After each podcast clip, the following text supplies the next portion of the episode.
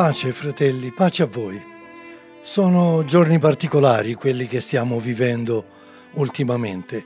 Probabilmente tutto quello che facciamo, che diciamo, anche quello che pensiamo, è influenzato, se non provocato addirittura, da questa situazione particolare, dolorosa, situazione di emergenza.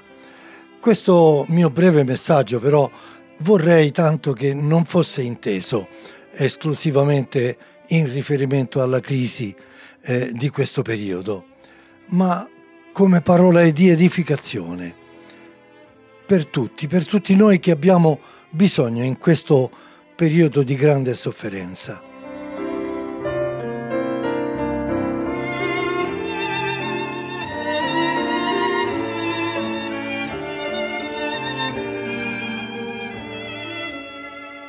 Ho nel cuore un versetto biblico e in particolare una piccola parolina di questo versetto che potrebbe sembrare trascurabile, ma che desidero sottolineare alla vostra attenzione. D'altronde nella Bibbia, nella parola di Dio, non c'è niente di trascurabile.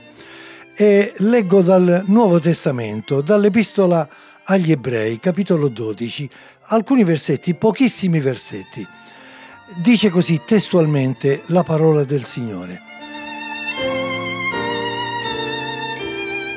Badate di non rifiutarvi di ascoltare colui che parla, perché se non scamparono quelli quando rifiutarono di ascoltare colui che promulgava oracoli sulla terra, molto meno scamperemo noi se voltiamo le spalle a colui che parla dal cielo. Perciò ricevendo un regno che non può essere scosso, siamo riconoscenti e offriamo a Dio un culto gradito con riverenza e timore, perché il nostro Dio è anche un fuoco consumante. Il nostro Dio è anche un fuoco consumante. E non è una minaccia, è un avvertimento un'ammonizione che ha lo scopo di evitare la punizione. Anche in gergo sportivo è proprio così. Il calciatore ammonito continua a giocare, ma fa bene a riflettere. Anche noi, fratelli, riflettiamo sul fatto che il nostro Dio è anche un fuoco consumante.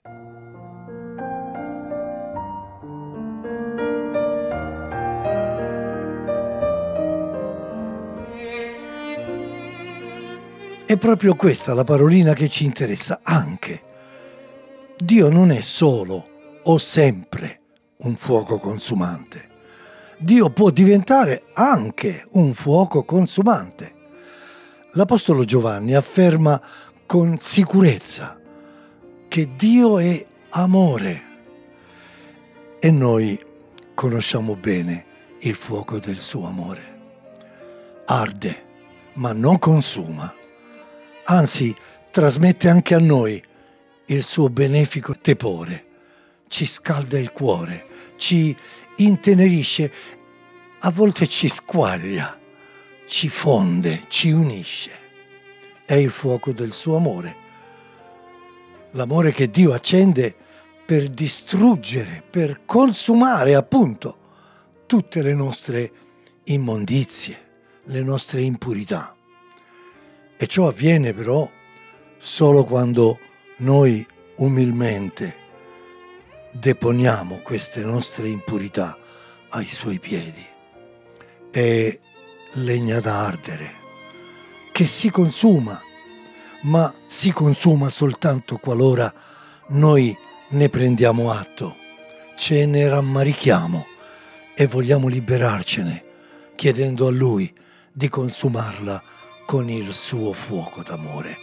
Certo la legna da ardere si accumula tanto facilmente in ognuno di noi e ci appesantisce, ci impedisce di avanzare come vorremmo e come dovremmo, speditamente, vittoriosamente.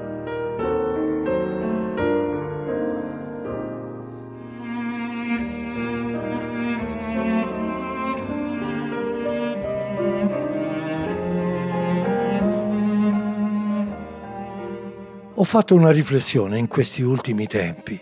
Alla mia età è piuttosto spontanea, eh, scontata. Ho notato che in questi ultimi decenni, almeno tre o quattro decenni, anche più, sembra che tutti gli eventi, le vicende della nostra società abbiano subito una forte accelerazione, sia nel bene che nel male. Fateci caso, in ogni settore della vita, tutti i giorni abbiamo notizia di nuove scoperte, di nuove invenzioni. Eh, si sono raggiunti traguardi inimmaginabili a tutti i livelli e noi non possiamo che esserne compiaciuti. Però, ahimè, anche nel male sta avvenendo la medesima cosa. È un crescendo, un'escalation inarrestabile. Non solo la malvagità, la cattiveria, il vizio, la corruzione, ma anche il crimine, l'efferatezza del crimine, soprattutto poi la facilità, la disinvoltura con cui il male viene inizialmente ammesso e tollerato, poi però viene anche giustificato e piano piano viene predicato, proclamato, quasi imposto. E questo è terribilmente impressionante. Il tutto come se Dio non esistesse. Anzi, come se l'uomo volesse provocare, sfidare Dio. Ma Dio non accetta la sfida. Egli è paziente, aspetta. E a questo punto mostra il famoso cartellino giallo, l'ammonizione. Attenzione, Dio è anche un fuoco consumante.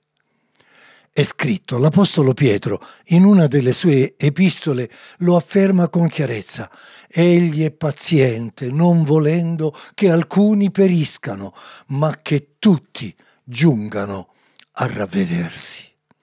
Ravvedersi dunque. E ecco la decisione, la scelta. Dio ha dato all'uomo la facoltà e la responsabilità di scegliere, di decidere se ravvedersi o persistere nelle vie del male. È una scelta assolutamente inevitabile tra il bene e il male, che sono poi due realtà confinanti ma ben distinte. E il loro confine, preciso, netto, è stato già stabilito da Dio. Da Dio. Dobbiamo notare che a ciascuna delle due realtà, bene e male, Dio ne associa un'altra. Il bene è associato alla vita e alla benedizione, il male alla morte e alla maledizione. Ecco, ecco gli abbinamenti di Dio. Li trovo nella Bibbia, nel libro del Deuteronomio. È lui che parla.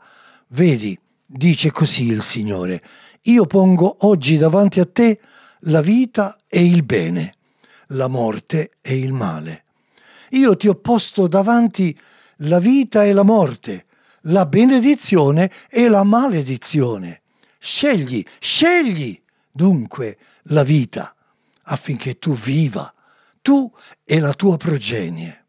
Ecco, vedete, la vita è il bene, la morte è il male, la benedizione o la maledizione. Non è una sentenza, una condanna, no, è una scelta, una scelta che noi siamo chiamati a fare liberamente, una scelta determinante. Purtroppo l'uomo non ci bada, sfugge, discute, argomenta. E Dio aspetta.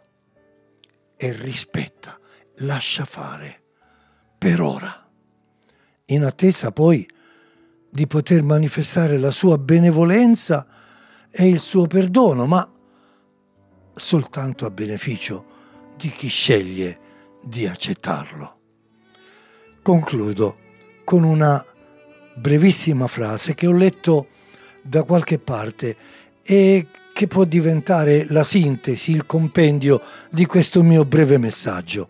Si tratta di un'affermazione che io sottoscrivo completamente, con profonda convinzione. Ecco la frase.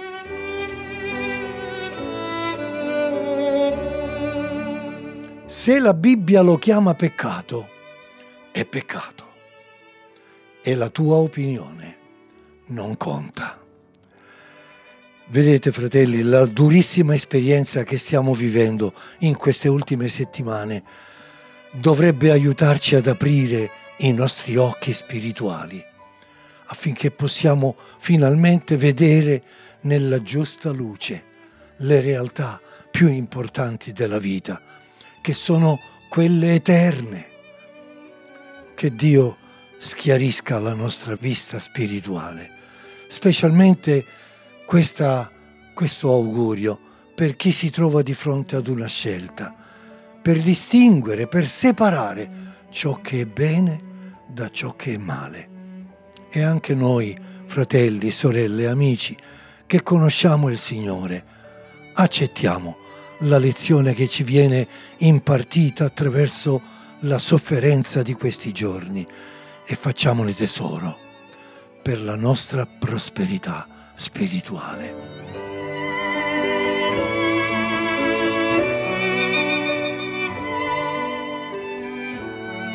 Signore, ti prego per coloro che hanno ascoltato questo breve messaggio.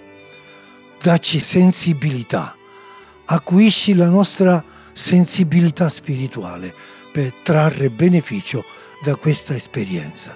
Nel nome di Gesù. Amén.